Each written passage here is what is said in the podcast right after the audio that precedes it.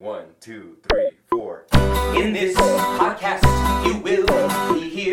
Knights of Vader, Knights of Vader includes, but is not limited to, talk of Star Wars, not Reagan's.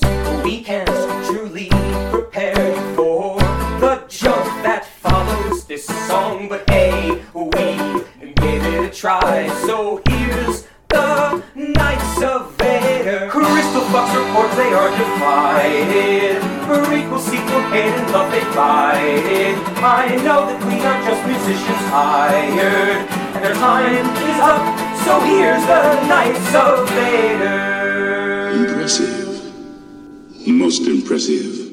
A big thank you to Inferiority Complex for providing our theme song. It is September 25th, 2022. My name is Zach Weber, joined by Chris Porteous. I can't believe it's finally here.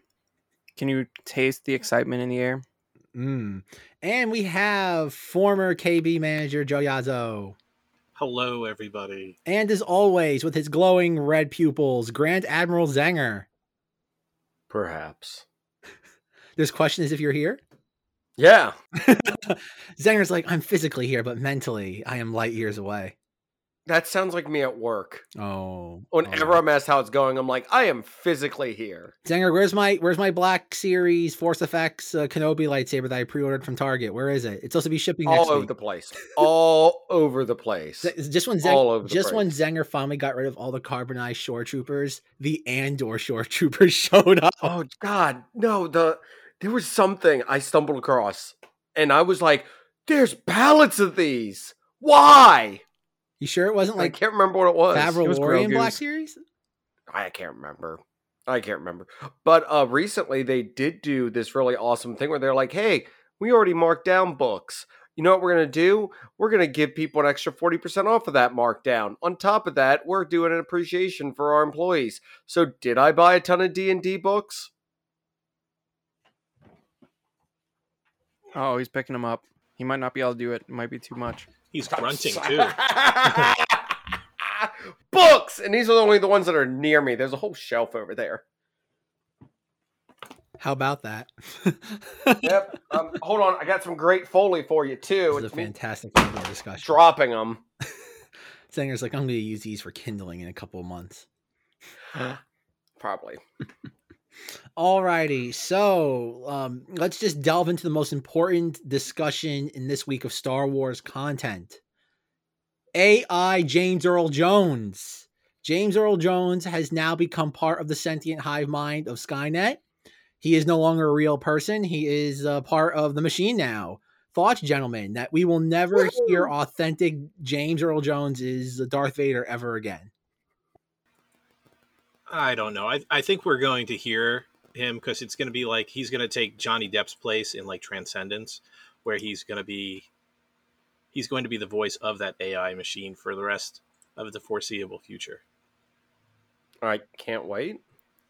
Well, you know, this story was obviously trending heavily this week, and Zach was quick to point out we've known this for months because you didn't need anyone to tell you that it was Ultron, James Earl Jones, and the Kenobi show, because he definitely doesn't sound like that anymore. And I don't know if Zach saw it, but I was quick to point out to him that means the last real James Earl Jones Darth Vader performance is in The Rise of Skywalker. That might be the only like silver lining to any of this is I have been every word inside your head. It's like that's the fact that The Rise of Skywalker will have that other crown of thorns upon its head. Does nothing but warm my soul. Well, the fact that I've got, of course, since we're going to be discussing a show, I want to have most up-to-date parameter on what society thinks of it. And currently 52% on Rotten Tomatoes. So critics definitely don't like it. Audience score, 86. So fascinating. Amazing. It's like the inverse of the typical nonsense Disney show on Rotten Tomatoes. That's wild. That's because there's no wokeness to it. No wokeness yet. And why is episode 1 the worst? Like, why is that one? Oh, nope, wait. Fans, 56% for Attack of the Clones. Justice is upheld. Thank God. All right, I don't know what we're talking about anymore. I didn't even know originally what Zenger was even looking up. What are we talking about? I'm looking up the Rotten Tomatoes for this stuff because I want to bring it up for James Earl Jones's voice. For Andor. No, for Andor. It's like, is there a Rotten Tomatoes thing for articles on the internet now? It was for Andor, but there should be. But it was for like audience and critic score for articles. That'd be great. I love that. Or podcast. Oh, geez. Oh, we have that between Spotify and Apple. Jeez. Wait, Calrissian Andor has 86 and 82. No, don't ruin. Oh, you ruined it. Okay, it's done. What had the bad reviews? Did I just check out there for a minute, or no? He was still reading Attack of the Clones and not Andor, I guess. I don't know. No, I hadn't gotten to it yet because I wasn't going to reveal it yet. I was looking up if anything's done worse, and a lot of other stuff has. Indeed, Zenger. Indeed. Not Kenobi though. All right. Does anybody have any deeper thoughts on Ultron? James Earl Jones. He joins the Mark Hamill in the pantheon of just, it's fun. Do you want me to say the morbid thing, or do you want me to just leave that alone? Well, I'll say the morbid thing if you want. He's 91, much like beloved William Shatner. It wouldn't have been unusual if William Shakespeare. It wouldn't have been unusual if he dropped dead 10 years ago. Okay, like any moment now, should have been yesterday. He's on borrowed time. He's 91. He doesn't sound the same. Getting his last paycheck. There you go. What do you mean last paycheck? He gets all now. His family gets all the paychecks. They're gonna sit there and just be right. Like think about it. If you're Mark Hamill's kids, forget about residuals, but just they're gonna be this like farming this for life. Like he sold the rights though. What do you mean? He sold the rights to his voice. That's what I mean. Which means that's it. But it's done. No, you still need to get a sign off. It's like what's his name? Like any actor, you still need to get consent from the family. They can't have Darth Vader reading. I don't think so, because do you think they needed Carrie Fisher's family? Yes. To show her likeness? No, she signed it over when she was part of the original trilogy. It's the same thing that happens with no.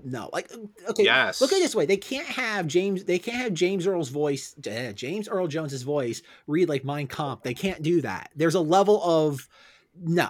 Like the thing is that like they're not going to ever shut it down because it's all going to be something. They have no reason to shut it down. But it's like likeness stuff. Like you have to. It's like something comparable to like think of Ewan McDonald like in 1990 5 when he agreed to be Obi-Wan Kenobi. Like you basically sign your life away toy wise, but at the end of the day the agent or somebody has to sign off on it. That party I do want to point out real quick, Zach had literally the entire library of human history to choose from. I went for the dark spot. No, you don't need to repeat. I wasn't going to repeat it. I just wanted to point that out to people that he had the entire library to choose from. It's called making an extreme example. You could have said like Hunger Games or something. That's not bad. Can you imagine Vader reading the Twilight series? Actually, I'm going to start a GoFundMe. Don't give Disney ideas. Zenger, he's going to be doing all kinds of audiobooks now. He doesn't even have to get in the studio. They're going to have the High Republic novels narrated by Darth Vader. Yes. The last thing I want in everything. God but that's dang. The thing is, Darth Vader is now brought to you by Re-Speecher, not by James Earl Jones. And that's the whole thing. He's not getting any credit for the voice anymore. It's going to be Re-Speecher. That's basically what it was. I bet you they still put his name in there. He's like sort of a source sample. And at least now we won't have anything like, I don't know if they changed it in the second game, but Darth Vader sounded silly as hell in the Battlefront game. And that the 2015 one or 2016 one, the first one at least, hilarious, embarrassing. They should have kept with the Chad Vader guy from YouTube. They used somebody really terrible in that Battlefront game. So no more of that at least. Think about that. They're putting poor Chad Vader out of work now with this. This is awful. I don't think Disney ever used Chad Vader. Like he was in Force Unleashed, and that was about it. I think. Sure. It passes. I'm gonna go with that. Center. Good talk. All right, thanks, Coach. So after that, do we want to talk about Oh God! Is there anything else that happened after Calrissian Andor? Is there anything else? It was just James Earl Jones, or did Zinger buy more books? No! Ellie got me something for my birthday. Aside from the Lego Mjolnir, which I don't feel like standing up and getting, because it's up there. Actually, here, you know what? I can turn this around. Oh, don't do us any favors. Oh God! So, I'm sure you can see it up there, beside the light bulb, but also beside the. Yes, I am. But also beside the Infinity Gauntlet that's currently giving me the bird. I was just about to say, why is there a glove? Yeah. So she got me that, but she also got me this. Please hold 1 second. This is the weirdest Andor discussion. Because we're talking about Vader, so it dawned on me. I've been trying to find this forever, and apparently it's only carried by Walmart and... in the actual Lego store, it's Vader's meditation chamber, which I haven't built yet. So a year ago, I remember you talking about that. Anyways, I'm very excited that I got that. That was fantastic comedic effect right there. Him literally throwing the box over his shoulder after he was done talking about it. He's not an in pocket. It's not built. We can only. You can't harm that. It's fine. I remember you talking about that a year ago, and I've found it at Walmart 100 times since then. I'm like, do I tell Zenger it's so readily available, or do I let him thinking it's the holy grail? Well, I was like, oh, maybe it's some timed exclusive or something like that, and it's just nah. And I was just lazy, and then finally, in Flatwoods, West Virginia, for the cryptid listeners and Russ, he would appreciate that. That is where that was purchased from. So, yeah, it made it extra special. Oh. I took a picture pointing at stuff. Did the Mothman sign it? I wish. Thanger, did you catch the Mothman? Did you finally find him? Did you bring him? No, it was too packed at that place. I did uncomfortably hug Russ, though, from behind. Whoa, this is a family podcast. Yeah, exactly. I saw him, was able to sneak up behind him and give him a big old hug, and he looked disturbed by the fact of who's randomly hugging me. So he'd tell the story, but he's not here right now. Oh, Ross. Yes. I got nothing, by the way, so I guess we can get into this. And by nothing, I mean getting into this discussion. I got nothing. I just got what's going on with his contemporaries of other things I've watched leading up to this. So there's my discussion for the day. Zenger, we're going to start off with you first. What are your thoughts on Andor? We're just going to put you on the spot. Awesome. I am so excited to be the first one to talk about this slow burn. This is burning so slow that you would not need to notify the fire department of how bad of this burn. This is burning so slow that a cup of water could put it out. This is burning so slow that I could stop, drop, and roll to put this thing out. So, needless to say, I'm intrigued by the last 5 minutes. Everything else leading up to that, if you just didn't tell me this was a Star Wars property, I probably wouldn't have known for the longest time. There's vague mentions of an empire, but that could be anything. You see nothing that is 100% in your face Star Wars, which is fine. It's fine. It's just, it's a slow burn. And I'm like, get to it. Let's get to it. And genius idea by them releasing the first 3 episodes, because my guess is the next part's going to be leading into more. And they probably tested this or looked at it. We're like, people are not going to respond well to this week by week. Let's release the first 3. We've got 9 more to go. Should be fine. So I'm excited to see where this goes. I was also like, why are we doing the flashbacks again? Why is this a thing now in Star Wars where we have to do these flashbacks back and forth? Though I am excited that this did not involve a bath the tank to force the flashbacks. Just random happenstance this time. Or random cutaways from the Republic's coming to flip over to present day. I like that cutback. So that was a nice one in whatever episode that was, because these all blended together for me. So whoops. Anyways... going to the Rotten Tomatoes real quick. Do I think it deserves an 86% at the moment? Yeah, sure.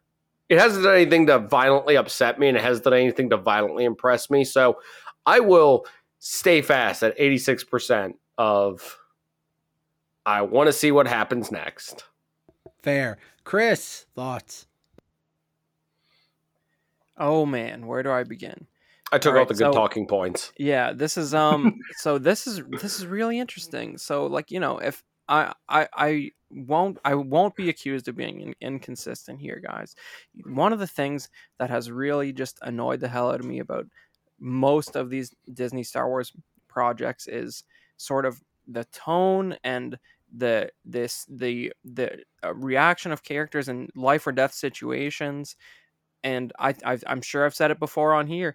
Sometimes you like before this show came out, you'd see Rogue One, and then Rogue One doesn't even feel like it takes place in the same universe as The Force Awakens, for example. Like tonally, there's like a level of physical basic comedy and weird dialogue and lack of inherent risk in The Force Awakens, for example, versus something like Rogue One. And I think this like really like you feel like it like it feels like actions matter. It feels like the characters are actually in jeopardy on occasion. They actually take a moment to reflect on when people die. It's not just like totally lost on the characters. Like you know, Cassian actually looked bothered a little bit after he shot those two guys in the first episode. He looked like it you know, maybe he had done it before, but it wasn't. He didn't take it easily, and he knew that it was going to have consequences for his life. There's no scene like they fly now in this series, and there never will be, as far as I can tell. You know, it doesn't. That kind of a situation where you joke around while being shot at does not occur in this universe of the universe of Andor, and it's just like comparing it to Kenobi, it's like what's even, you know, like all the stuff with Roken and the ship and like the inconsistent light speed travel and all that. Like it, I'm never wondering why they don't have technology as good as we do now. Like in Andor, this corporate, help me out, Zach. What are these guys called? These corporate goons? Security. You know what they're called? But these guys, you know, it's crazy. They basically have the internet, the bare minimum of technology to like look up people. You know what I mean? It's like, yeah, it's like they can actually look up somebody and find information about them. It's like, wow, Star Wars having at least this technology that we do now. They're the pre-more security inspection team. They're basically mercenary security guards. Yeah, well, you know, but it's just like I don't, you know, it's like. I don't find myself wondering why don't they do this, because they do the obvious thing. And Zenger's right that like it does have a feeling of like I don't know, I think it's an illusion almost, because you know I understand the like idea like wow, this takes a while to get going, but if you think about what you get even just from the flashbacks, like the idea that his parents and all the adults in that village were killed and by a negligent Republic mining operation, and that sort of like gives Cassian this deep-seated hatred for the Republic and then the Empire. Like, I mean, it's kind of interesting stuff, and that's just like 10 minutes of flashbacks. So like if you can't tell, I'm really enjoying it so far, and I think it really just embarrasses Obi-Wan in these first three episodes. Whoa. All right, Joe, how disappointed were you there were no flying rocks in this series? Or at least the first three episodes. The door is still left open for flying rocks. Well, if that's how we're going to judge it, you know, I'm upset I didn't see a flying rock, but hey. I was impressed that they actually said BBY5, which was first time. I thought they were going to be, they put that to bed a long time ago. Yeah, they're not referencing Empire Day or no. You know, when Starkiller Base fired, which of course that actually happened. Yeah, but awesome. I was like, it seemed put together really good, and I do like the fact that you don't see anyone from the Empire. They're talked about, but they're not seen. Just the setup in the first part, I liked. It was, you know, it's. When they say it's created by the guy who did the Bourne movies, you could actually see it. You know, it's the tone is the same as Rogue One. It's, you know, it's this is how Star Wars should be, as far as if it's going to be put on Disney Plus, because it's a character you know very little about. It's not one of the big three from the original trilogy, and you know it. You don't really know that much about Cassian Andor during Rogue One. You just know he's a major character and he offs it at the end. But you know, hey, spoilers in case anyone's never seen Rogue One. Spoiler: rebellions are built on hope. Yeah. But there wasn't any. I don't think that there's anything that really disturbed me. It was good science fiction, and it was good writing, and it was everything went really well. I didn't mind the flashbacks. I thought the flashbacks were good. It added to Andor's story, stuff that a lot of people didn't know about before that. So it's developing him. It's giving him the reason why. You know, it's a lot better when you sit there and do that with a character that doesn't have a backstory, that isn't in the movies, that isn't in every, you know, 6 different movies, or he's not a Skywalker. You know, I'm curious to see how everything pans out. But I think they're doing a great job. Can't wait for the next episode to come out. I would probably watch it the day it came out, but I can't find anything negative to say about it. What a great barometer, you know. I know when Joe likes it, you know you're kind of in trouble. Like there really must be no fat on the bone for Joe to sit there and be like, I have no complaints. Well, was it really any fat on the bone when he was in Rogue One? To be honest, all right. Oh, all of Edo is fat on the bone for Rogue One. It's just them walking around in the rain for like 25 minutes. That's just kind of filler until we get to Scarif. And Calrissian Andor whines a lot in Rogue One. He does whine, but now you're gonna see why he whines a lot. You're calling the scene where Jen is finally reunited with her dying father filler. Like, come on, man. Yeah. It is. It's pointless because like you get the emotional payoff when she sees the hologram of him. That's your emotional payoff. And I mean, all this is just them getting the one MacGuffin to find out that your princess is in another castle. Exactly. Thank you, Super Nintendo Chalmers. Okay, so I was shocked at how much I enjoyed this, much like everybody else. As I was watching it, I found myself on the edge of my seat, even though I don't care about any of these characters. Like but it's very humanistic, which is something that we can't say for Star Wars, which I think is what Chris was getting at. There's a level of just comparing and contrasting Calrissian Andor, Marva, Bix. Even though, again, I still don't care about Calrissian Andor as a character, there's something human about him that makes him much more relatable on a subconscious level relative to they fly now. And even though I love that moment, there is a level of just artificial barrier with the sequel trilogy characters where they feel more cartoonish than they do real human beings. And that's where this is refreshing. Even though, again, I have no problem with that writing style. That's what makes this so unique, in that it's like you were saying, Chris, going to Kenobi, where every character in that feels like they should be like puffed up and like bubbly and glowing like a Nickelodeon cartoon. Yeah, like Roken is like... You hate Roken, like, don't you? You really hate that character. And Camille Nanjiani, whose character's name I'll never remember to save my life, the fake Jedi. Sure. Both those guys are cartoon characters. I don't believe that Roken knows how to fly a ship, because there's a bridge. There's no bridge on that ship. He just stands in a square room and like talks. It's there's no front window, and then there's no room for a bridge because Kenobi's little shuttle takes up 70% of the ship. So I don't know how he didn't eject all of the prisoners, the refugees into space when he left. But anyways, that was not a real show compared to this. This is amazing. This is the best thing that's happened since Disney Plus came out. It's great. Whoa. The best thing that's happened since Disney Plus came out is George Lucas saying there was a holiday special. That will always be the triumph to all this, Chris. Come on. Getting Lucas to acknowledge the holiday special, that will always be the triumph of Disney Plus. Yeah. I mean, well, on the subject, you know, another story that was trending this week was Tony Gilroy saying something about how there was a quote from him about how he stressed to the crew to like sort of put their nostalgia behind them and focus on just treat this like a show where you want to be proud of the work that you do and like forget that it's Star Wars.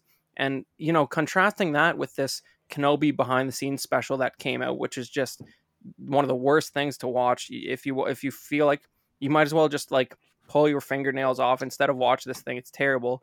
It's just like they're all the actors and Deborah Chow having googly eyes watching the original trilogy in the volume. And it's just, there's so much emphasis on just how in love with Star Wars they are. It's like they thought that would ensure a interesting, good show. And it's kind of the opposite of that. Like it still needs to have a decent tone and a structure to it that is interesting to follow. And this really Andor really succeeds with that in ways that, I mean, the Book of Boba Fett is not a show; it's an afterthought of Mandalorian. But like I feel like Book of Boba Fett and Kenobi have more in common than either of those two do with Mandalorian. They're just like weird non-shows that are sort of stilted in their execution compared to this. So I don't know. I think they all need to take a note from this, and I don't think it's lost on them. I think they're seeing the difference in reception, and hopefully they take notes. This was thought out.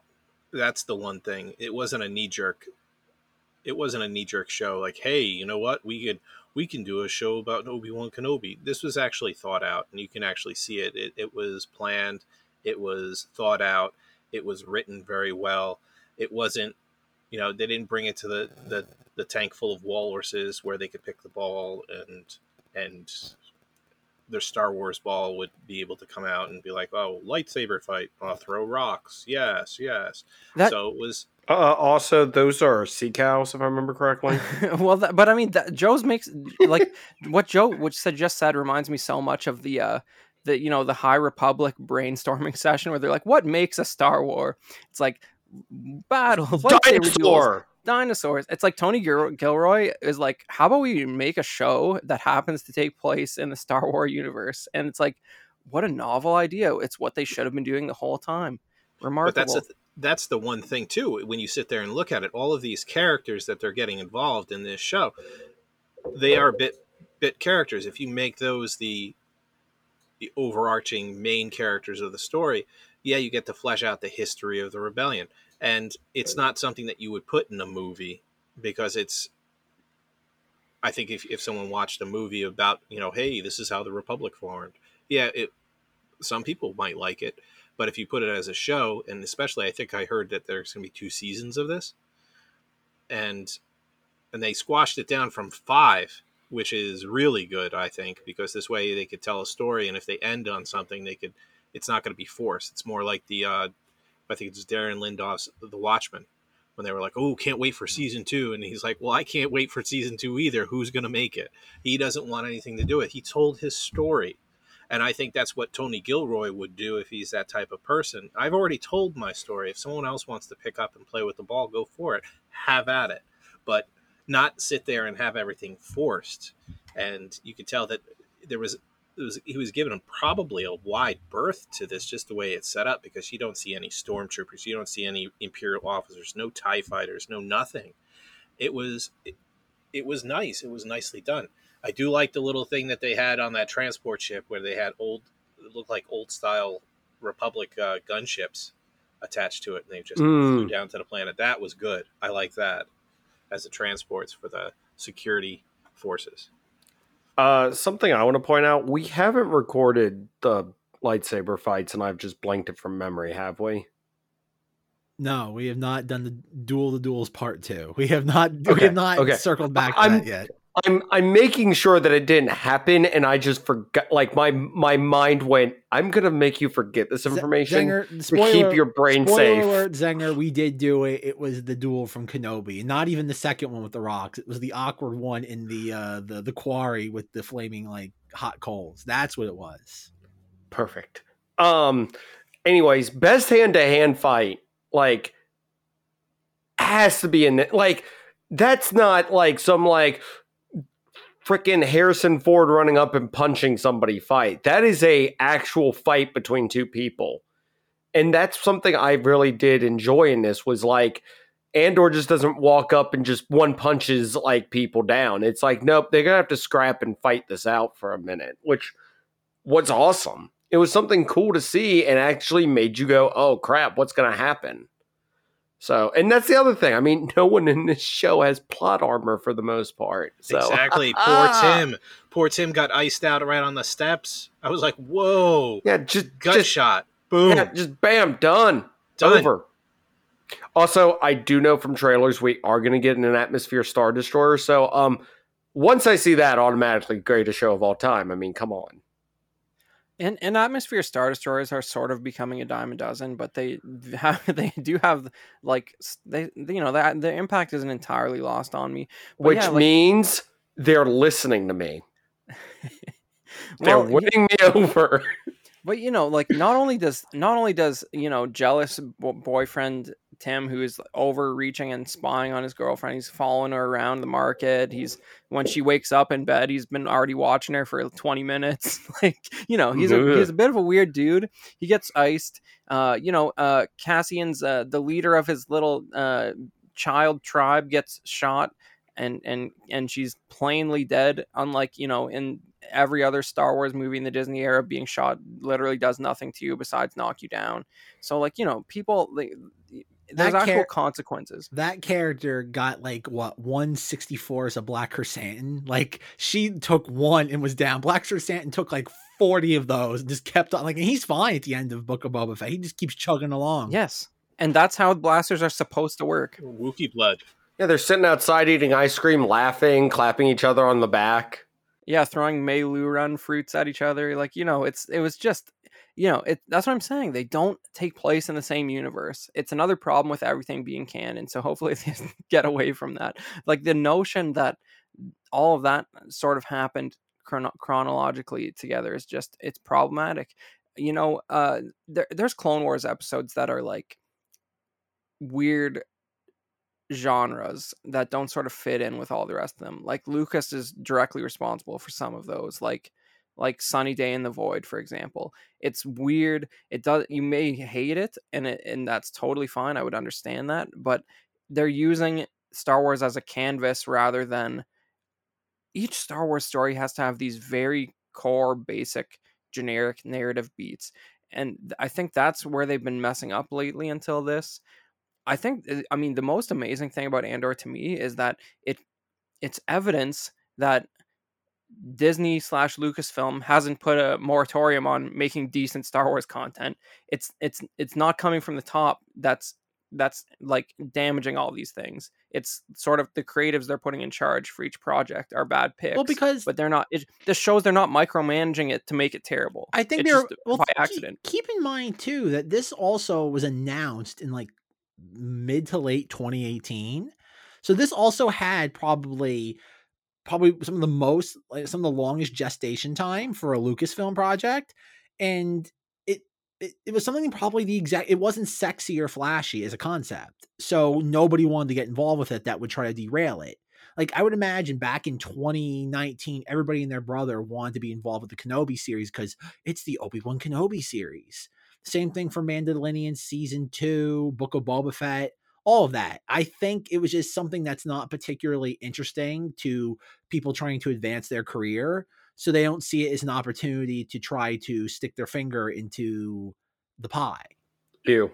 That's what I think. And I think too, it's just that notion of there's a level of production value here that is, leaps and bounds beyond Kenobi. Think about that, what would you want to call it? The pinch point when you have all the security mercenary guards trying to get Stellan Skarsgård and Calrissian Endor. There's more choreography in that one moment than the entire series of Kenobi. That entire moment that actually plays out and is staged better than Kenobi in its entirety. One scene.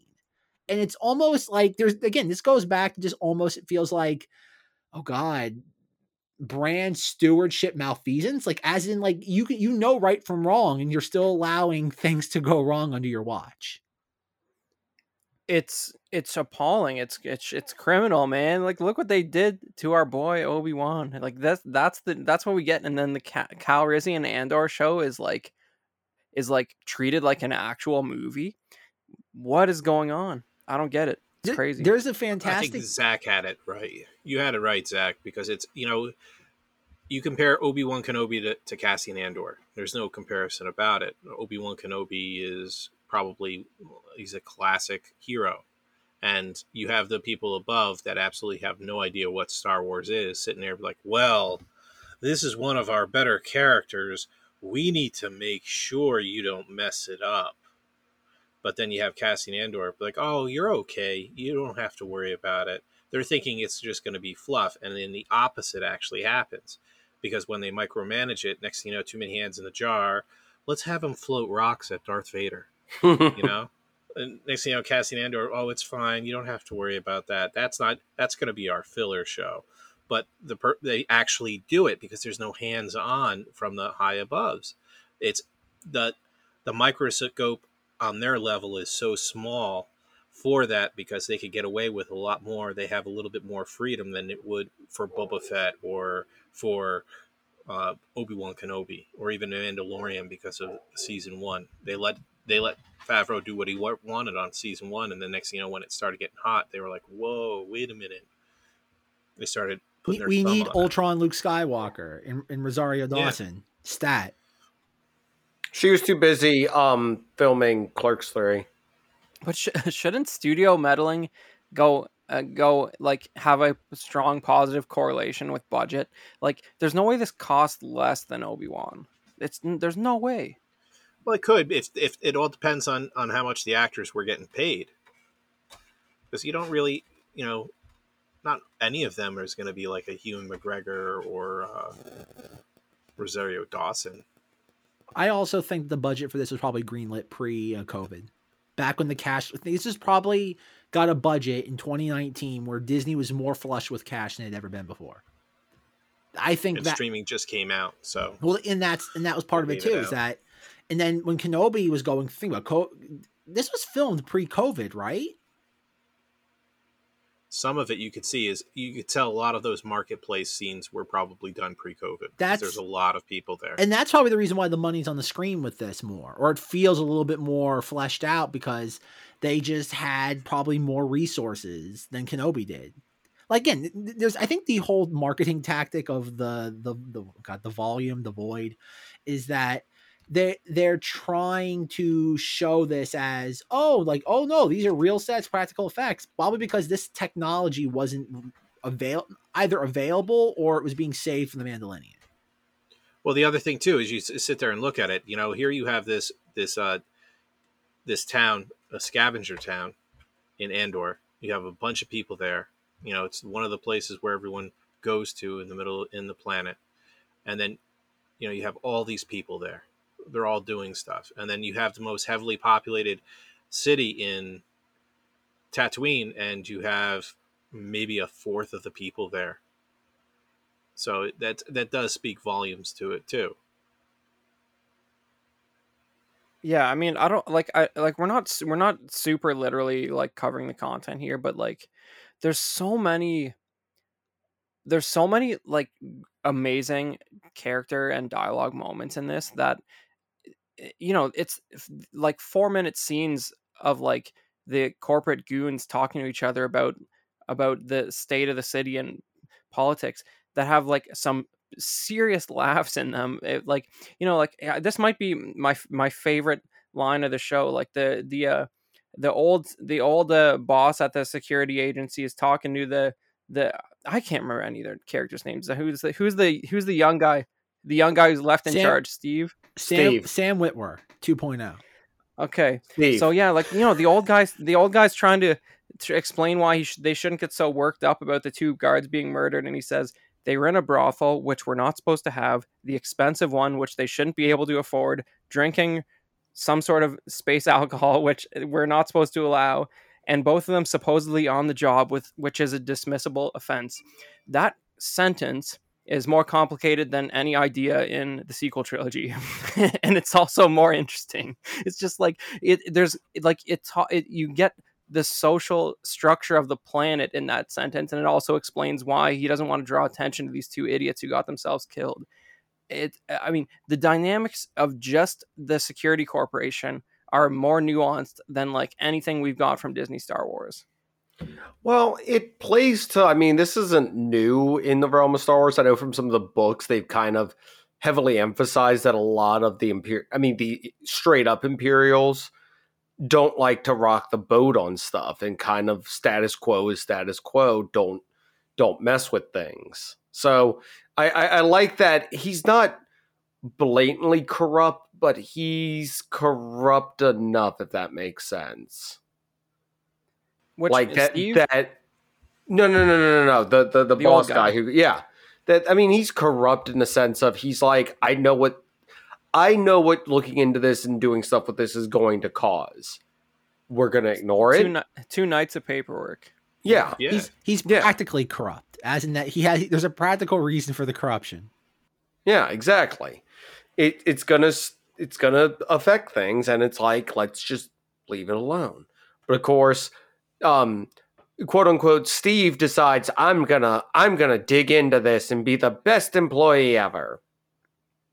And now we're here. And he gets egged on by this, the sergeant who's just like, it's unthinkable. Two of these guys got killed on the job, and they just sort of feed off each other's, ambition there. And I mean, wait, is that the guy from the Batman? Yeah, the one that's I don't know his Commissioner name. Gordon. Yeah. I know who you're talking about. Yeah, that guy's great.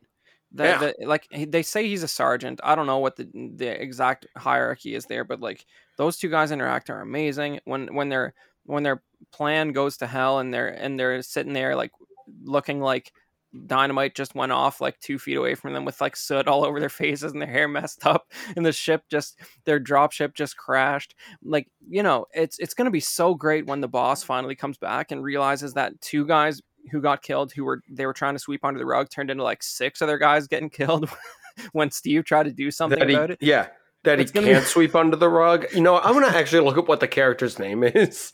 Appreciate but that was one of the greater parts too, when the guy sits there and runs back to the transport and someone tied a piece of a wrecked ship onto it and it got caught in the crane. That was awesome. And then it blew up. Yeah, because you're trying to take one of our own. We're not going to allow that. Well, but you know, it's like, it's almost like the ships are somewhat similar to things we can physically understand. Like they have mass and inertia, and you know, unlike in Kenobi when the sewage haulers, aka the snow speeders, just park 10 feet away from Reva and shoot at her from a hovering position, and it's just sort of like it doesn't matter because it's so stupid. You know what I mean? Like this is a helicopter crash basically because of some tomfoolery and hanging a cable onto it, and it feels plausible. It's great, and it's an homage to George Lucas's other film, whatever that one movie is. Zach, Radioland. There's only two. Red Tails. You talk. Yes, that one. There's only two others that he directed. Anyway, all right. The one where Harrison Ford's in it, and they pull off the bottom of the police car's axle. American Graffiti. How do you not know American Graffiti, even if it's for a bit? It blanked on me. I'm too busy looking at NFL scores and being happy that chaos is reigning again. The Bengals won. I'm happy. Oh, no, not this again. It's Book of Boba Fett. I watched New Jersey. Non-flashbacks. But like, it's crazy. Like, I don't feel like I'm compromising. Like, don't get me wrong. It's early days. Like, this show could get terrible still, but like, I don't feel like I'm only 1/4 of the way through it. I know it's odds are good. I don't feel like I'm lying to myself or compromising my integrity as a human being by saying I enjoyed this. Like, I'm not lying to myself. I, like Zach was saying, like, I was on the edge of my seat. I was interested in where it was going. You know, like there's a new droid that's like likable and kind of funny. What's and his good. Name? What's his name, Chris? Say his name. I'm gonna go. Well, in the show they call him B2, but apparently it's longer and worse in canon. What's his name, Chris? Joe, do you know his real name? The droid's full name? No. Chris, tell him. It is B2EMO. It's clunky. Clearly the marketing department made that choice in name. But they knew they couldn't say it in the show, and they don't. As of now, they don't. Give it time. There's still flashbacks.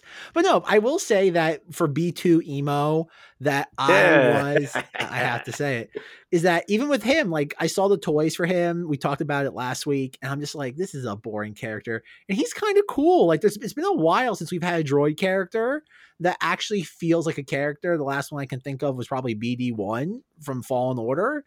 But this is a character that feels like almost like an abused dog. Like there's a certain level of like, he's very faithful and lovable, but somebody's obviously treated him poorly for a long portion of his life or existence in Rob's case. And I was like, I like him. Even the whole thing where, he has the communicator. And in Calrissian Endor's trying to talk to Marva, and you can tell this poor little droid is like can't stop it. And it's like, and he knows something bad's about to happen because of his involvement in this. And like my heart went out for that droid at that moment. And again, there's more sentimentality, subtle sentimentality than there is. And again, not to keep crapping on my favorite Star Wars film, The Rise of Skywalker, but Dio. Who's another abused droid? Who's J.J. Abrams' surrogate into the sequel trilogy? That's how to not do an abused dog metaphor versus the correct way they're doing it in Andor. You know, I'm glad you brought the communicator thing up, Zach, because like you know how I was saying, like this show has like reasonable uses of technology, and like there's not you don't find yourself wondering like, aren't there security cameras in this place? You know what I mean? Like, you know, like Fortress Inquisitorius, where Obi-Wan just strolls around merrily. The communicator thing was the one moment where like my cynical brain was like, does B2 really need to have a speaker running this communicator? Can't he just line it into his dome so that like, why is this broadcasting to the room? That didn't make any sense to me. It's kind of dumb, but it's necessary for the plot point there. But you know, like, I guess in A New Hope, C-3PO literally carries a walkie-talkie around with him. So droids don't have built-in communicators, I guess. I don't know. But that took me out of it a little bit. But you know what? You genuinely feel like... I don't know if it's... what's Calrissian Andor's stepmom's name? It's like... It's Steve. It's not Martha, but it's something like that. It's not Martha. But you know, you genuinely feel like she's going to get killed because that communicator went off. It seemed like they just, by the end of the episode, they just left her house. But we'll see what happens, I guess. Yeah, it's M-A-A-R-V-A. Marva. Save Marva. Okay. And Vader's, why'd you use that name? And look at that. And they wanted to show that she was 20 years younger, so they just gave her some hair dye, you know? They didn't CGI her or anything. You know, she walks normal and has some hair dye in the flashbacks, and therefore she is 20 years younger. Good stuff. So, okay, there are a couple pieces. Did you guys pick up on some of the subtle fan service in this? Yeah, I didn't read any articles about it, but obviously I noticed the Briar pistol because that is His Holiness Kyle Katarn's signature weapon, and they used it. I mean, it's an obvious thing. Apparently, the design they pulled from Battlefront 2, where it was officially made a canon weapon, and obviously, Calrissian Andor is the canon equivalent of Kyle Katarn these days, except for he was killed before being able to become a Jedi, so that's a shame. But you know, if you look at Kyle Katarn in Dark Forces, he pretty much services the exact same role as Cassian Andor does in the Rogue One movie. He's a mercenary for the rebellion, and he is tasked with securing the Death Star plans. And it's fun that he ended up with Kyle Katarn's blaster, but you know, he'll never be better than Kyle Katarn, but I'll take it. And I also saw the Ghost in the scrapyard, or something very similar to the Ghost. Yes, that too. And there's also the Y-wing. There's a Y-wing in the scrapyard. I saw that. I saw that one. I was like, ha ha. I almost don't consider that like a reference, or like, you know, it's a Y-wing. Like they're all over the place. They're all over the place. Sure. And Rebels, don't they like? Don't you see like the when the Rebellion first gets Y-wings and Rebels? Isn't that like a few episodes? It's a season 3 premiere of Rebels. Is Ezra and Hera stealing a bunch of Y-wings? So that's an Imperial ship in that context. Then it's a Republic ship in that context. Well, the Empire already exists by then. Oh, well, okay. You mean like stealing them? Then yeah, like they're supposed to be. They're not. I don't think they're in They're not in Imperial possession. They're just about to be scrapped. It's something similar to this. They are considered outdated and they're about to be destroyed, and they basically save them from being wrecked. So something similar to this. So what do we? So it kind of makes sense that you know it's in a impound lot because it's not the latest. No, it's something that again, it's like finding like a Pontiac Grand Am. Like it's something that has not been made in 15 years. And someone will want the parts for it. It's just not going to be an everyday thing. And you know, like I haven't looked it up, but I know there's like some Imperial version of the Republic gunship. Like I don't know if this is exactly the same. You know, Sanger, they got those in. They had those in Galactic Battlegrounds. There's like an Empire gunship. Like I don't know if this is exactly it or not because it didn't show the wings folding back in the day. You know, like when this thing lands, the wings go up like the Lambda class shuttle, which is kind of cool. Probably so they didn't have to build them on set. That's what I'm thinking. They had like a different type of Lambda class, I thought, in the Battlegrounds. Well, yeah, it's in a New Hope special edition too that they sort of used to like drop off stormtroopers and dewbacks, I guess. So you see it in like one shot. But but you know, they definitely had like some equivalent of the Republic gunship, and I don't know if this is exactly it because I guess this isn't the Empire. But and yeah, the ship that the corporate security sort of flies in on is like. I found it vaguely reminiscent of like the Nostromo from Aliens. Like it doesn't look like an aerodynamic ship. It's just like a bill. It looks like an oil rig flying through space basically. And these gunships were sort of attached on the underside of it. I mean, that was kind of cool. One thing, the first time I watched it, I didn't really understand that Cassian was leaving one planet and going to another, like after he was investigating his sister at the brothel and then he flew away. They announced the first planet with like text on the screen, and then they told you it's the same planet when it showed the corporate security headquarters, Marvala 1 or something like that. Yeah. But then I don't think it put Martha text, 1. Yeah, I don't think it put text on the screen when he went to when Cassian went to Ferrix, I think it's called. So like I didn't realize he actually went to a different planet. So when the corporate security guys like went to Lightspeed to get to him. I was sort of confused by that, but I guess he goes back to whatever planet he's living on, and it's Ferrix. But it was weird that they put a subtitle on the one planet, but not the other when it first showed it. I thought they did. Maybe I missed it. I watched it twice, and I don't remember seeing that. But they mention it that it's Ferrix by name. So okay, maybe that's sense. What I'm thinking of too. They do mention it a few times. But, you know, I'm trying to think of like, I don't know. There's something so satisfying. Like when they treat all this stuff seriously, there's something so satisfying about these goons, like getting their comeuppance when like their whole plan like goes to crap at the end and like their dropship gets blown up. Like, you know, like when they pretend they act like it all matters up till that point for 2 hours. It's so much funnier. Like when these guys like get it handed to them, you know, like it's satisfying. I liked it.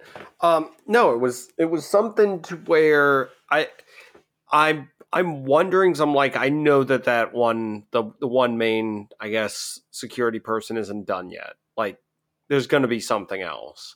Like, I'm wondering if he's going to join the Empire or something. Cause he wants the, like, that's the thing. I'm just trying to figure out where he's going to go from here. Cause obviously, Cassian and Skarsgård is getting off the planet.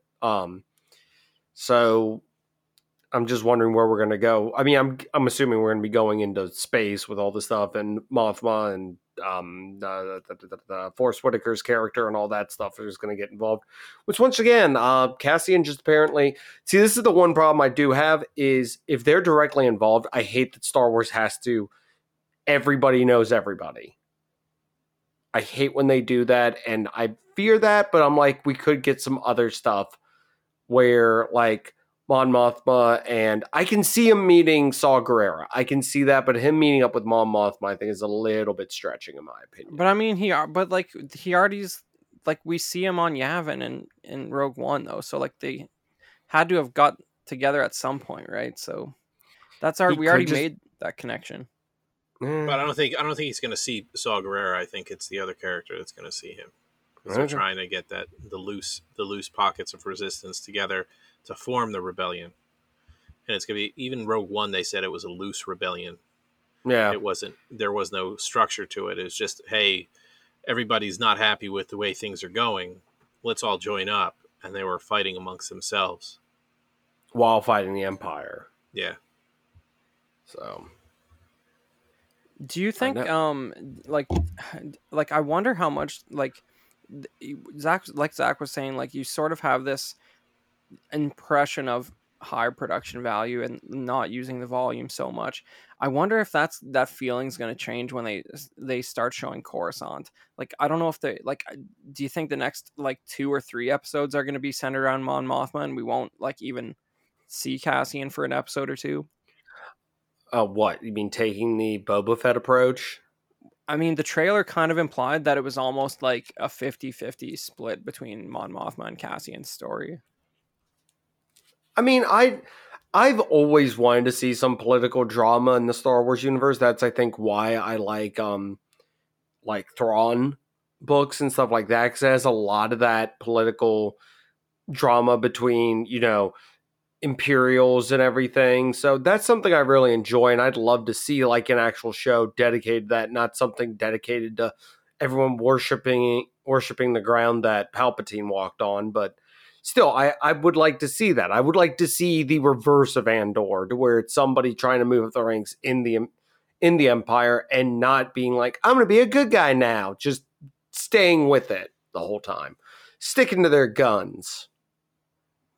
I wonder if we're going to get, like, I don't think by this point, like, 5 BBY, do you think Palpatine's, like, still showing up to the Senate, or do you think he just holograms in with good, like, Sheev Palpatine, like, CGI? You know how, like, in Rebels, when he, like, fakes his appearance for holograms? Like, do you think we're going to get something like that? Because if he's going to show up for the end of the Kenobi show, like, he must have one, like, recorded from home hologram scene in this thing if we're seeing the Senate. Well, we can only hope we get some... The only actor that hasn't been Ultron-fied yet, as in it's actually Ian McDermott in The Flash. You would think he would have to show up in the Imperial Senate. It would be strange for him to just kind of go into hiding. Yeah, I just want them to do the hologram thing where it, like, I mean, in Rebels, it's so funny because, like, it crackles for a second. You see him in his, like, devil form, and it's like nobody questions that whatsoever. Like, if that was shown in live action, that'd be amazing. Where it's like he does, like, a speech via hologram, like, with his old appearance, and it, like, gets fuzzy for a second, and his eyes start glowing. Like, and just everybody's like, well, it's, you know, it's just how he looks, you know. But that's the thing. I thought they knew he looked like that. Yeah, they do, because he showed up that one. They showed up that one time. I survived a vicious attack. Yeah, but then he was like, I feel like there's definitely something in Rebels where he was, like, hologramming, like. Yes, that's with Ezra, with the Thrawn on the Star Destroyer, and he has the World Between Worlds, and he's trying to, like, convince Ezra to open it. Oh yeah, he does. No, I remember that, but wasn't he making, like, videos, like, that were, like, playing on Coruscant or something? Like, I feel like there was some other use of that. And it flashes, like, the Monster Mash? Yeah, like a PSA or something, you know, with Palpatine. No, he does show up as PSAs, and he's Monster Mash. It's just when he's trying to talk to Ezra, he gives the, like, Attack of the Clones level, like, facade. Okay. Yeah, I don't know. That'd be fun. Because, like, we're definitely, like, you know, the Senate's in the trailer. That excites me. It'll be interesting to see if they've, like, sort of... if there's, like... I think a subtle thing that they'll probably do, just because they don't want to, like, have to, like, check alien species off a list, is, like, they'll just be, like, 30% more humans in the Senate than there used to be, because it's just, like, that's just how the Empire rolls. At least in Legends, they were a little more biased against the alien species, and I think they still are. It's still a novel thing that Thrawn had any position of power in the Empire. So I think you'll see less. You probably won't see ET in the Senate when we get there. Oh, do we see Wookiees in the Senate? Oh, they definitely got demoted to slave race. Yeah, even the Wookiee senator gets demoted, he doesn't even become a senator. That's the one constant thing, you know. No matter Legends or canon or various video games, like Kashyyyk has always been enslaved by the Empire. Like it has like at least like 5 instances in Legends and canon that happens. Did you mention anything yet about the crashed shuttle on the Calrissian Endor planet? Not really. You know, people have been pointing out that those science dudes who got space gas jaundice have separatist logos on their sleeves. It would have been funny if they were like, you know, it's like Tony Gilroy knows that he can't have like a bunch of Geonosians like falling out of there dying from the gas. Like it's just gonna be regular dudes, but they have the separatist logo on them. The separatists were like mostly made up of like weird aliens in Clone Wars and in the movies. I think there's one example of like some human planet in Clone Wars that are part of the separatists that Padme had something to do with. Hell yeah. But but you know, that's cool. It's a little, I think it was a little quickly. You might say nothing was quickly resolved in this, but it seemed like a little weird that they sort of kidnapped Cassian Andor and took him out of there. Like they were worried the Republic's just going to start exterminating the children in the woods or something. like they could have just got him out of the ship. Wait. Why are they worried about the Republic doing? Because they're recovering a separatist ship. Right. Sorry. Yeah. I was like, sorry, my years on this got messed up. Right. I was like, wait, why is the Republic around during the Empire? Oh, wait, that's right. This is a flashback to like 15 years ago. Yeah. Because we all forget that the Empire only lasted like 20 years. Yeah, like 18 maybe, or 20, 22, something like that. Technically what? Not very long. What, 23, 24? Because what? You have 19 years to A New Hope, 3 years to Empire, and then like what, 6 months to Jedi? So it's under a quarter of a century. I mean, and then a little bit longer, give or take, with when do we say the Empire's done? When Palpatine's done, or when whatever that Battle of Jakku, Zanger, obviously. No one's ever really gone, Zanger. No one's ever really gone. The Empire's still persisting to this day.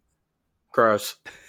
So my question is, when they go onto the wrecked Republic ship, Marva turns around and says the Republic's gonna show up because the kids just killed a separatist ship. No, she says Republic officer.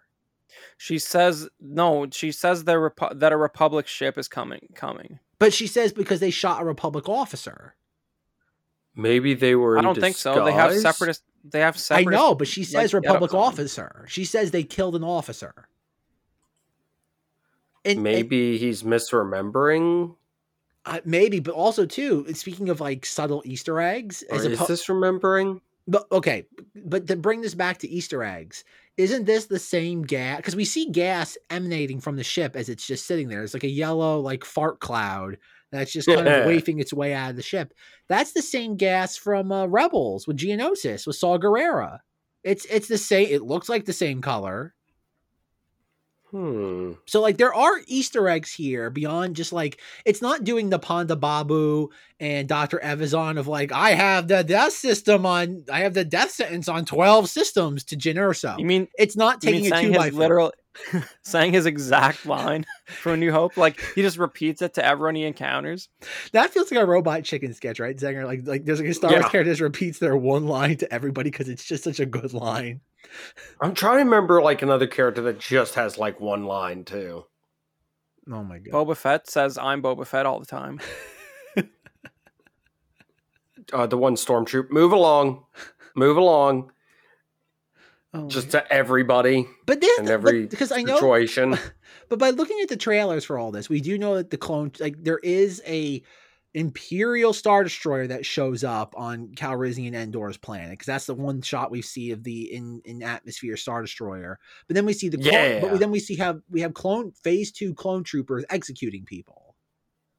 So I don't know. Like that's the thing where, and also another subtle reference to Rogue One where Darth Vader turns around to Director Krennic and says Jedha was destroyed in a mining accident. which clearly means that there's precedent within the Empire for just planets disappearing without a trace, which also ties back to Mandalorian and Mandalore. That mining crate. Yeah, so we got to think about, how did all the parents die? First of all, on Canary, how did all the parents die? Well, when you see the crater, like when wait a second, Casa is walking. Canary. Yeah, it is called Canary in a coal mine. Wow. Why did it take me this long?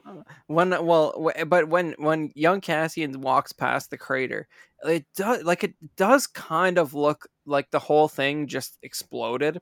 Like it's everything sort of, all the mine equipment's like overturned. It's all sort of blackened. Like it almost makes you think that they didn't, like whatever they were mining, Nergon 14 or whatever, like it just.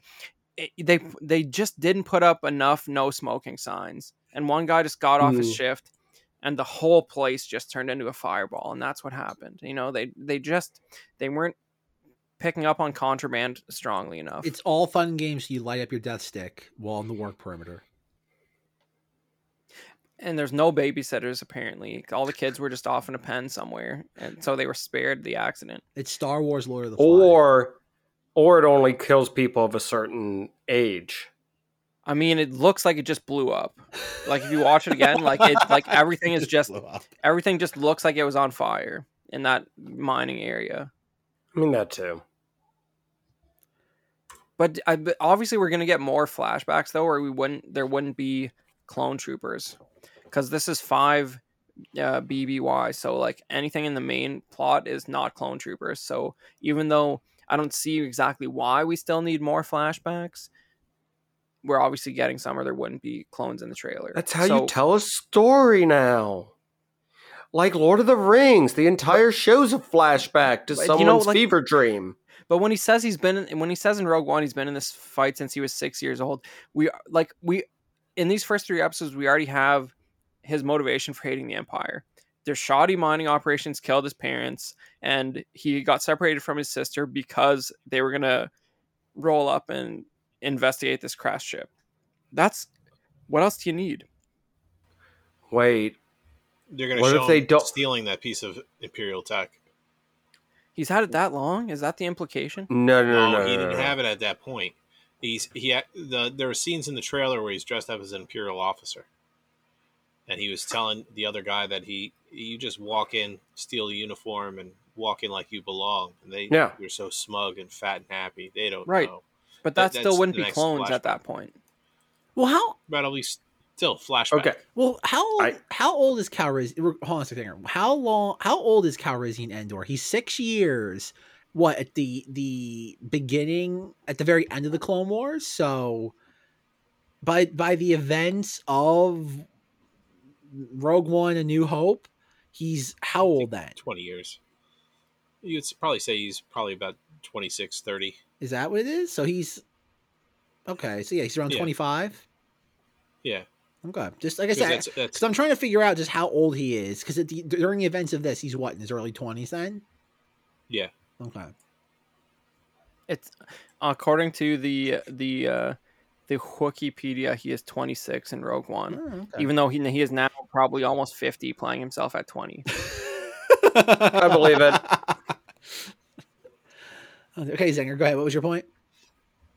So a few things. One, I think when they said the Republic's on the way, I don't think they know that the Republic's now the Empire. So we might see a very early generation Star Destroyer. It's not the Empire yet. But it could... Wait, do we just do the math and figure out it couldn't be, and this whole argument I'm making doesn't make sense? Yes. Perfect. So follow-up. Yeah, I think we're just... He... Okay. In storytelling, he sets up the... He puts the pin out there of, oh, you can just walk onto a any Imperial thing, and they're not going to care. I don't think we're going to get him in an Imperial uniform as a flashback. I just think that's something he's just going to do later in the series, because he's set up that he can do that. That's something you can do. In the security, when they showed his picture, they said that they got the picture when he was younger and he was detained by the Empire. I'm sure for something. Oh, yeah. Rousing. Beardless Cassian hologram. Who could forget? not loving the Emperor enough on Emperor Day. I think they read off his rap sheet at one point, and they're like, there was something about like assaulting an Imperial officer, like when pantsing they first... Vader. When they first identified him as a suspect, but you know, that's the weird thing. Like you can, like it's. I'm glad to, you know, the Empire didn't start out crazy. You know, like this guy assaulted an Imperial officer, and he was back out on the street. You know, like, you know, you get your day in court, and they determined that Imperial officer just gave him too much sass and like overstepped his bounds that day, and Cassian got let out. Is it that simple, or is that like a Han Solo thing of like he goes to be a pilot in the Imperial Navy, he backtalks them one too many times during a tribunal, and then he gets like banished him in bond is like infantry. But like they literally just read off his criminal record, and like he's a known resident of the planet. So if he was they didn't play it like he was already had a warrant out. Well, I think there's a difference between having like a warrant out for you, and then just being like probably some like, oh god, as we've seen, the Empire at this point doesn't even have probably a major presence on every planet. Like again, it reminded me at certain points of this of the opening of Solo, where like obviously the Empire's gonna have a strong presence on Corellia because that's where all the shipyards are. Whereas this is like a know-nothing again. This is like Braca. It's decommissioning and scrapping. The planet does the Empire doesn't need a formal presence there.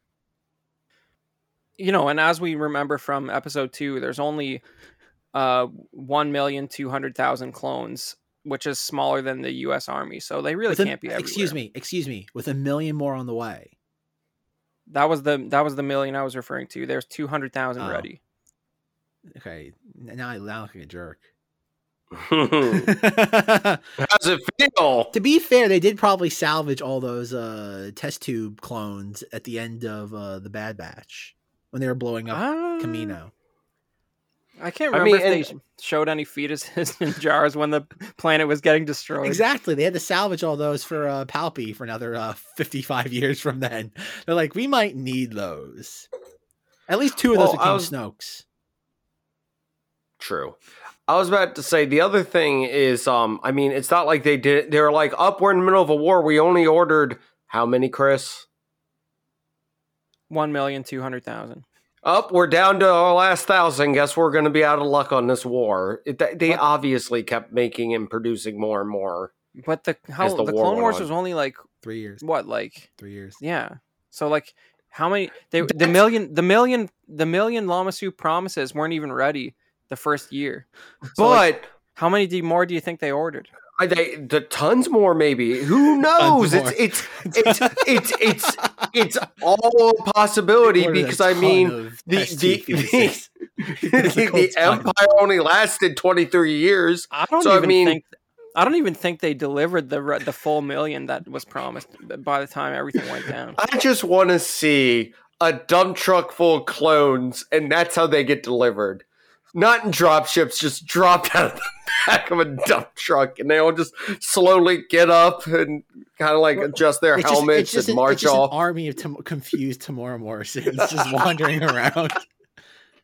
But you know, when they put a figure, when you realize there is a figure on it like that, it's like it almost makes the idea of switching over to recruiting like so much more plausible. It's like, yeah, the clones seemed like a good idea for a while, but when you start running the numbers and like we only the number of dump trucks you have to bring in, interplanetary dump trucks. Like Zenger's like imagining like a giant drop ship and like much unlike the ones we saw in this episode of Andor, it just has dump like Tonka dump trucks. It just kind of drops. It's just back beep beep beep. Oh my god, it's great.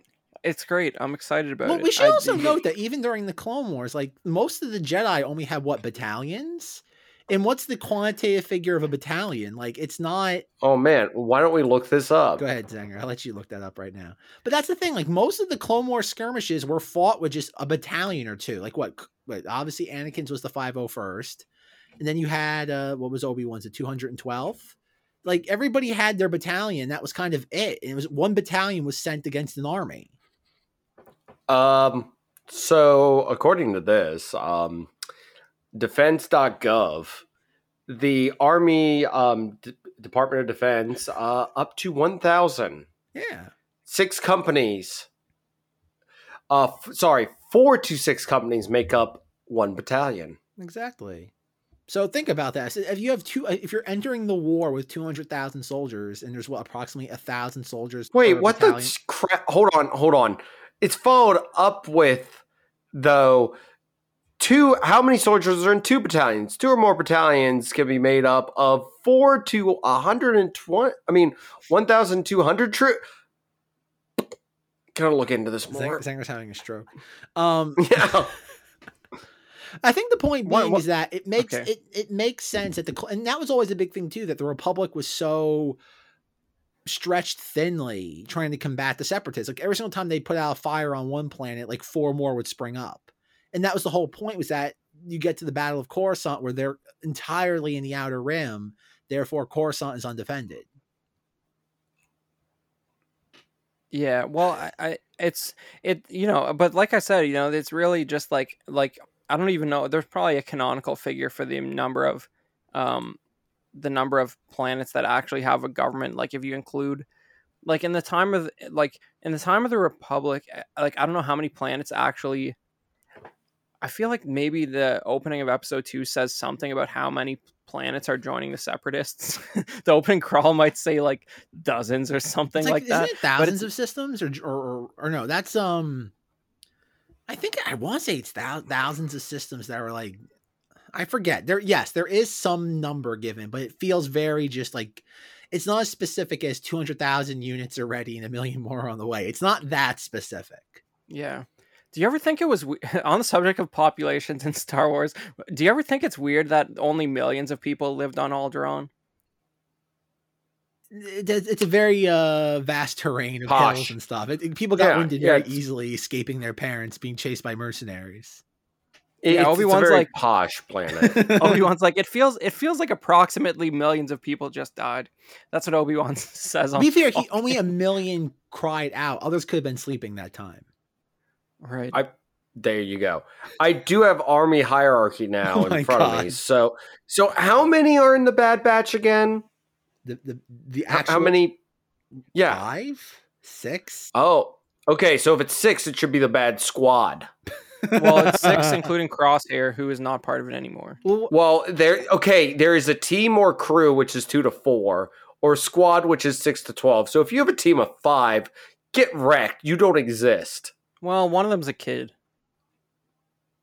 Anyways, I'm really excited to see the new season of the Bad Crew. Then Joe is not excited for the Bad Crew season 2. Let's see here. So, according to this, once again, battalion 300 to 1,000 units, commanded by a lieutenant colonel or Jedi. No, if we go up to Major General or Brigadier General. Those command 4,000 to 8,000, which is a brigade, or a division, which is 10,000 to 30,000. Those are commanded by major generals. They don't have major generals in the Republic. They have Clone Captain Rex and Commander Cody. They just have regular generals. Okay, wait. I'm really just mixing up this stuff too. So somebody who is familiar with the military is going to come kick me square in the face for this. So I cannot wait. You know what though? A lot of 501st guys are familiar with the military, but they're not familiar with Star Wars canon. And it's I don't know if Force Ghost Jim falls into this category. Maybe he's more of a canon buff than some of the guys I run into, but I've been thoroughly disappointed by the average 501st Stormtroopers canon knowledge. I'm calling them out. They need to brush up on the books. But when they treat this stuff seriously, that's when we get into these type of discussions. You know what I mean? I wasn't interested in the formal structure of Roken's rebellion sect. You know what I mean? I didn't take it seriously enough to ask a question about it. And it's a good sign. I'm feeling it. I hope they don't, I'm a cynical person. I hope they don't mess it up. Do we see Roken in this? Roken doesn't exist as far as Tony Gilroy is concerned. But this takes place post Roken. Yeah, and Roken's not in the original trilogy, therefore he dies a horrible death and good. This seems like it's in the mid rim too. It's not in the outer rim. But because that's part of the thing with Rebels too. Because Rebels is what right before A New Hope, and Mon Mothma's doing her thing. Saw Gerrera's floating around. Like we keep saying how grounded this is. The moment you throw Saw Gerrera into this, it's gonna go like a little bit bonkers. But he's not fully insane, Saw Gerrera yet. He's probably a bit more normal. He's not gonna be reserved. Like I'm not saying it's not gonna be the lies, deceit, deception. Like it's like Borg Gullet knows all. Like I don't think we're gonna get the Borg Gullet treatment. But anytime you do Saw Gerrera, he's not even in the video game. He's not a subtle character. They do make some effort to show you that he's literally totally lost his mind by Rogue One, though. Like he even says to Jyn that there's not much of him left. Like what's the point of trying to assassinate me now? Like I'm on my last legs here. Literally, hell of an argument not to die. Yeah, well, but was he even up to anything at that point? Well, he happened to get the plans. Me. He got the Death Star plans delivered to him, but I don't know what he was doing on his own terms. Saw Gerrera? Yeah, he didn't get the Death Star plans. He got the message about the Death Star plans, not the actual. One thing I will say that it's always been jarring. If you ever wanted to see how badly Rogue One was reshot, I'm pretty sure if you went to Felicity Jones or Saw Gerrera, good lord, Forrest Whitaker, and asked them, "Were you two ever in the same room filming?" I can almost guarantee they would say no. If you look at their scenes from Rogue One, they're never in the same shot. It's always shot. I don't believe that. I don't believe you think that because the intro sort of ties them together too. Like I don't think that was. No, go watch the Rogue One sequence where she's talking to him, like in his little, what do you want to call it? I don't know, chateau. Yeah, well, they're not. They're, exactly, they're chateau, not gonna. Thank you. The rock chateau.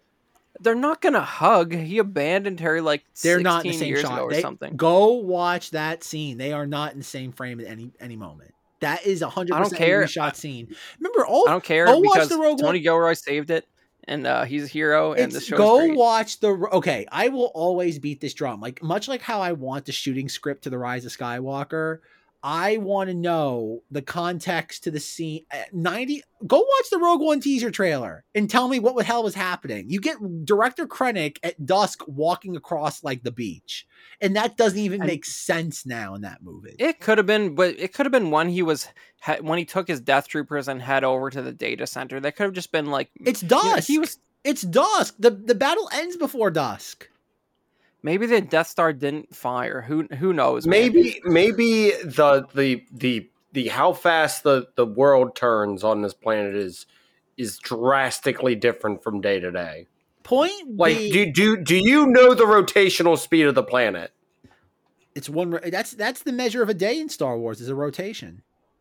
Exactly, but this one could be like 10 hours. My favorite, that's in Star Wars, The Clone Wars, the movie, where it's like Jabba's giving us 3 rotations to get his son back. I'm like, that is a cool time figure, a rotation. That's cool, but then you have like annoying, like I'm gonna say it, Pablo Hidalgo's an annoying person. He'll say stuff like, we sort of just treat it like every day is the same speed on every planet. Like he said something like that within the last few years. It's like, could you shut up and not say like ridiculous stuff like that? Like it bothers me that the writers are treating it like every day is the same duration in Star Wars. That's not good. Why don't they just go? I thought in one of the books they go off of like they mention that like everything goes by Coruscant time. Yeah, that's fine. But that's like saying that's like forcing the whole world to use Eastern Standard Time. I'm all for it. We do. But I'm all for it. They can be 6 a.m. in the peak darkness if they want. But it's that's one thing. But then saying that each planet rotates at the same speed is absolutely absurd, and Pablo Hidalgo should be like laughed out of his job for saying such a comment. Doesn't matter. Yeah, someone get Neil deGrasse Tyson on this. In Andor, it would matter, Zach. But in The Force Awakens, it would not matter. Also, to point out. damn it. To point out real quick, here's how I know Eastern Standard Time is the U.S. standard. When do football games start? At 1 p.m. on Sunday. They don't start at 1 p.m. Pacific time. It's Eastern time, no matter where in the country it is. That's an arbitrary consequence of the fact that they would be too late Eastern time for them to make money if it were the other way around. And once again, this country's run by what, everybody? The almighty dollar. Isn't it also all the trains are set on Eastern Standard Time? Like the train schedules back like 100 years ago, that was the basis for train schedules was Eastern Standard Time. Sure, let's go with that. Feels pretty good to be in the most important time zone. Exactly. Not gonna lie. Yeah, when the trains first developed, were there that many people out west? No. Exactly. Thank you, Joe. So why would you put it to the Western Standard Time? Exactly. Also, you're actually going there. Obviously. You're not coming back from there. Also, they feared that people going above 25 miles an hour could cause instant death. So just remember that, too. This took a hard left turn into, I don't knowsville. All right. I'm happy with it. Into dumb, obscure facts from the turn of the century. Any predictions for the remainder of Calrissian? Okay, what do we think's going to happen? Because apparently Zach will hate it. Chapter 4. Are we calling these chapters or episodes? Have they given us official? I just X'd out of the page. Episodes. Okay, so Andor episode 4, A New Hope. Apparently, this is where we get introduced to Mon Mothma and the Imperial Senate.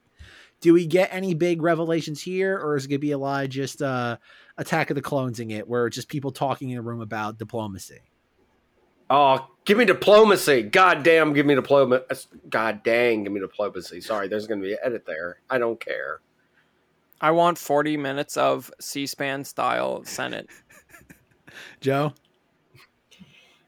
I think it's gonna go with the guy that Andor went off planet with. What do we think of Luther? Focal point. What do you think of was Luther? Scourge. Luthen, I believe it is. So what do we think of Luthen? Like he has very little to do in that third episode. Even his whole thing of like parking on the outskirts and having to take like a bus to get to the city. Even that was kind of cool. And the guy's just kind of talking to him and won't go away about just the commuting and everything that's happened in the last couple of years. We've all been there. Exactly. And that's, again, it's a neat moment.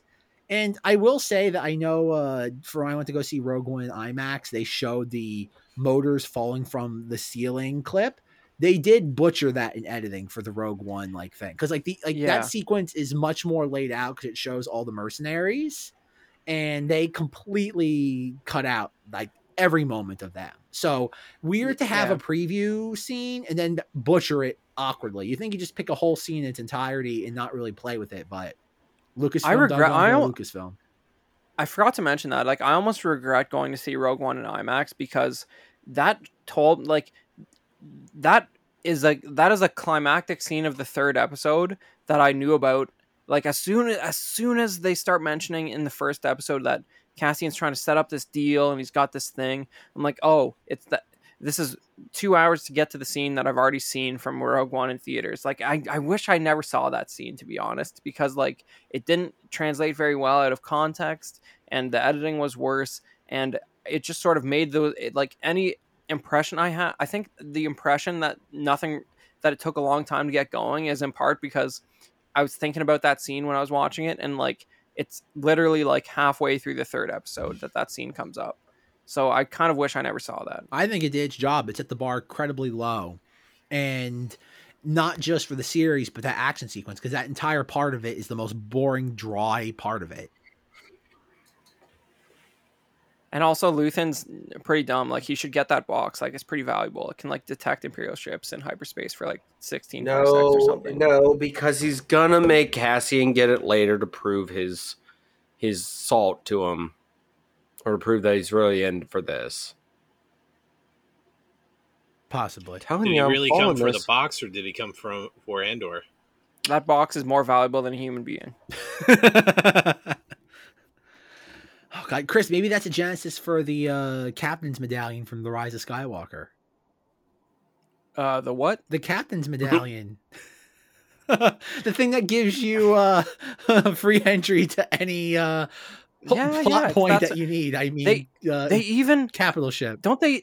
I think they even like say something implying that it's connected to that. Like they say they're the seal, or they might even say medallion. They talk about the like imperial, there's something on there. The seal hasn't been broken. Yeah. I wouldn't be surprised if it's somehow connected to that, but I think that's more of a, that's more of like a transponder for toll roads in Rise of Skywalker, more than something that will detect like hyperspace lanes or something. But I wouldn't be surprised if they because you know what I mean. Tony Gilroy's listed as the writer for these first three. I don't know if he did every episode or not, but I had this pulled up and I X'd out of it. I know he's involved in a lot of them. Well, he in the first few credits, he's listed as the writer for all three that came out, and stuff like that is what will be peppered in later by the story group and what minimal involvement. He writes 8, 9, and 10. Nice. So he wrote these, and he wrote. Oh, my bad. He directs 8, 9, and 10. He writes 11 and 12. Okay, so and that's the Dan last Gilroy apparently does stuff too, which I hope is his brother. What are the odds that it's not his brother? Not I would love it. Yeah, so I don't know. That's cool. That's like he's because he is brother to Tony Gilroy, but twin brother to John Gilroy, who also does things. I'm on team Gilroy. I think they're gonna That does tell you that you might have some filler episodes in the middle, because Tony Gilroy tried his hardest to intellectually muster a story here, and he's like, I got the first three and I got the last two. You guys figure out the rest. But it's like, it's good to know that where it's going is set up by these first three. Okay, I will throw this out there. Episode 7 is going to be off the walls bonkers, because it is being directed by someone who does 2 other episodes, but it is written by somebody who does no other episodes. So my guess is that's the bonkers episode. Interesting. But like I feel like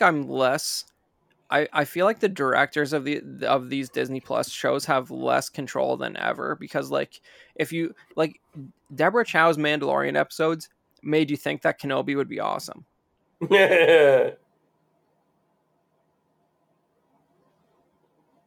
Insert cricket noise here. We all know how that turned out.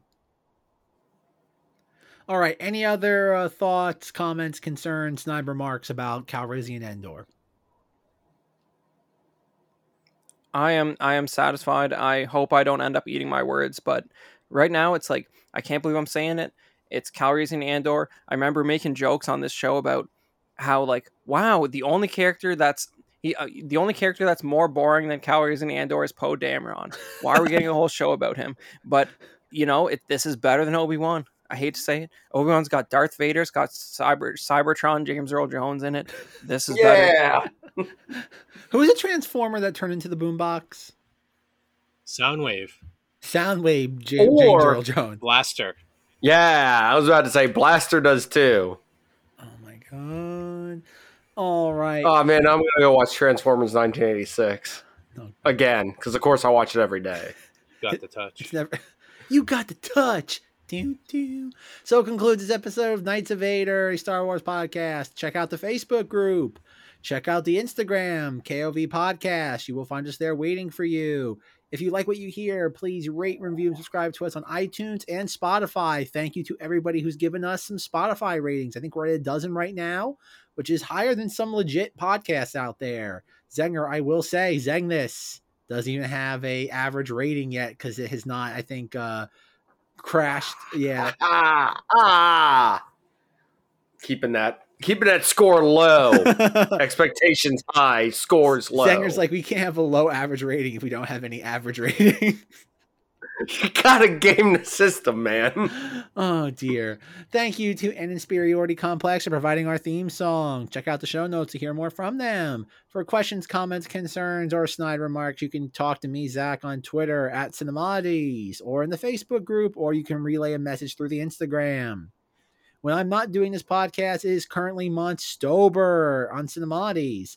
Rob and I recorded an episode on Killer Clowns from Outer Space, but I don't think it's been released yet. But we did talk about the Twilight Zone movie. We talked about Nope. We will be doing Halloween 1978, Halloween 2018, Halloween Kills, and then eventually Halloween Ends sometime in the next couple weeks. So check that out. But when you're not listening to Halloween, Zenger, where can people find you?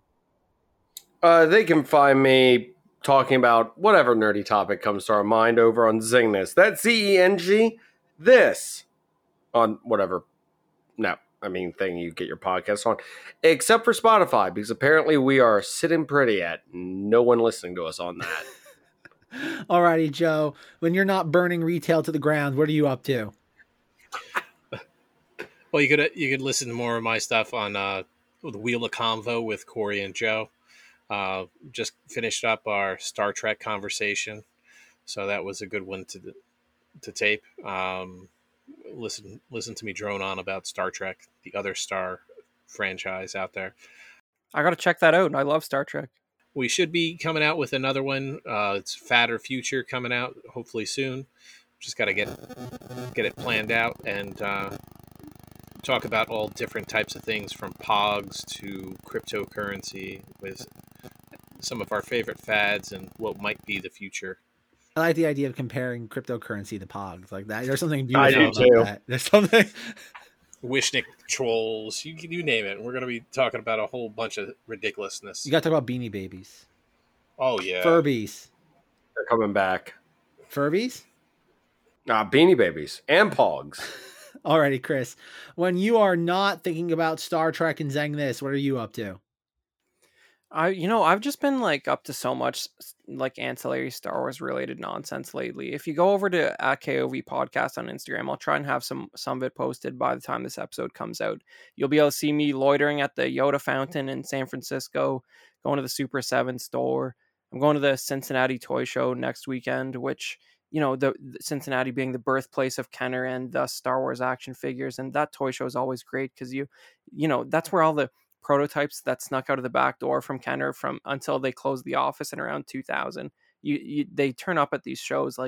Even if it's just a Kenner Predator first shot or hard copy, you'll see something cool there to this day. So I'm excited about that, and I'll try and share some photos over at KOV podcast on Instagram. So check that out. And of course, also the birthplace of the Cincinnati Bengals, 1968. So the current 1-2 Bengals as at the time of this record. I got to take the win while I can get it, everybody. Sports. Indeed. Yes. I've never felt so disenfranchised while being involved with this podcast. Alrighty, folks. Good night, but not goodbye. And as always, may the force be with you.